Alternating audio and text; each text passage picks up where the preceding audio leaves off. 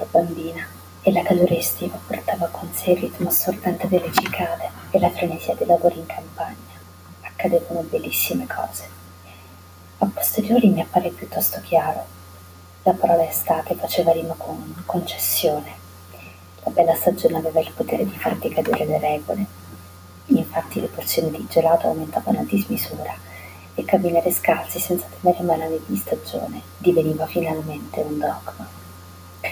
Tuttavia, nessuna di queste conquiste poteva eguagliare in assoluto la mia prediletta, il diritto al nomadismo. Nomade, sì, di fatto da una contrada all'altra del paese.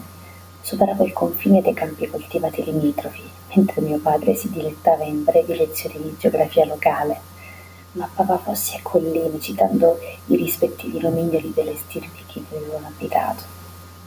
Inutile specificare che le chiacchiere prendevano il sopravvento e le piccole pillole di topografia sfociavano in un vero e proprio seminario sulla mitologia vestina, con tanto di racconti dettagliati su personaggi ed episodi relativi. È con questo spirito che partivo alla volta delle mie piccole e adrenaliniche trasferte. Un viaggio piuttosto intenso era quello che percorrevo da casa mia a quella dove mio padre era nato. Sia chiaro, non era tanto il viaggio a entusiasmarmi, pochi chilometri che andavano percorsi, quanto alla meta.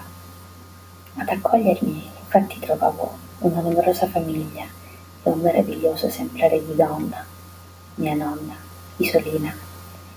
Il suo essere esile era inversamente proporzionale all'attività che riusciva a compiere. Era instancabile.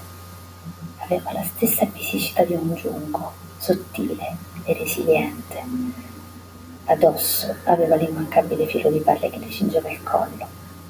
Cantava tutte le ore, senza mai esaurire la sua antica e rassicurante voce.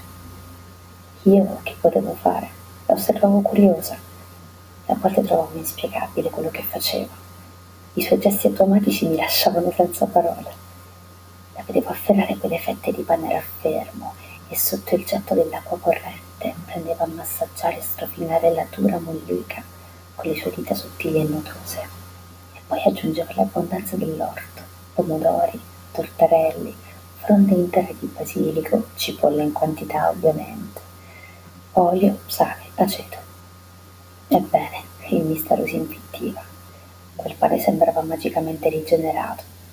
Per la prima volta le spiegazioni di nonna Isolina sembravano non bastare Eppure non avrei mai immaginato che il sapore di quella cialdella potesse diventare un ricordo talmente potente, capace di rinnovare le mie vecchie gite d'estate, in un solo boccone.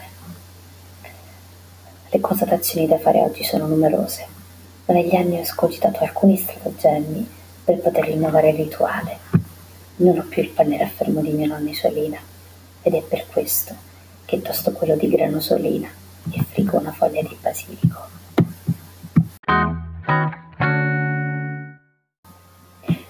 Per preparare la vostra cialdella, questi sono gli ingredienti che vi occorrono. Avete bisogno del pane di farina risolina, dei pomodori, delle cipolle rosse, dei tortarelli abruzzesi, dei cetrioli andranno benissimo però, del basilico, dell'aglio rosso, dell'olio rigorosamente extravergine di oliva, sale quanto basta, un bicchiere e mezzo di aceto e tre bicchieri d'acqua. Per le dosi non è necessario ottenersi a particolari quantità. L'unica dose che importa è il sentimento.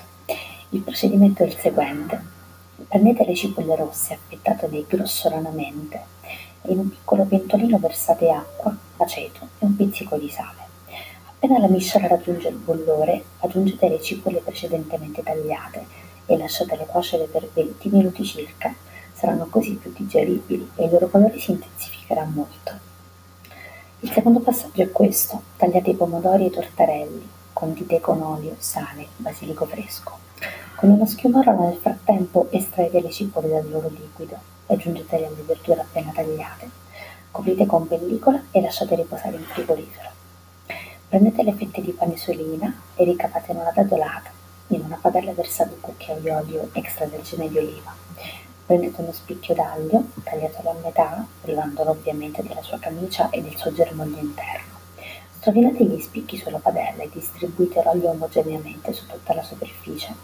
Versate i crostini e lasciateli girare a fuoco basso, mescolando frequentemente. Prendete le foglie di basilico, lavatele e asciugatele con cura. In un pentolino capiente mettete a riscaldare dell'olio extravergine di oliva. Una volta caldo, immergete le foglie di basilico per friggerle. Basteranno pochi secondi per renderle fragranti e croccanti. Estraeteli con una schiumarola e depositatele sul piatto con carta assorbente. Avete tutti gli ingredienti pronti adesso, dovete solo assemblare il piatto, magari aiutandoli con un coppa pasta, e gustare. Buon appetito!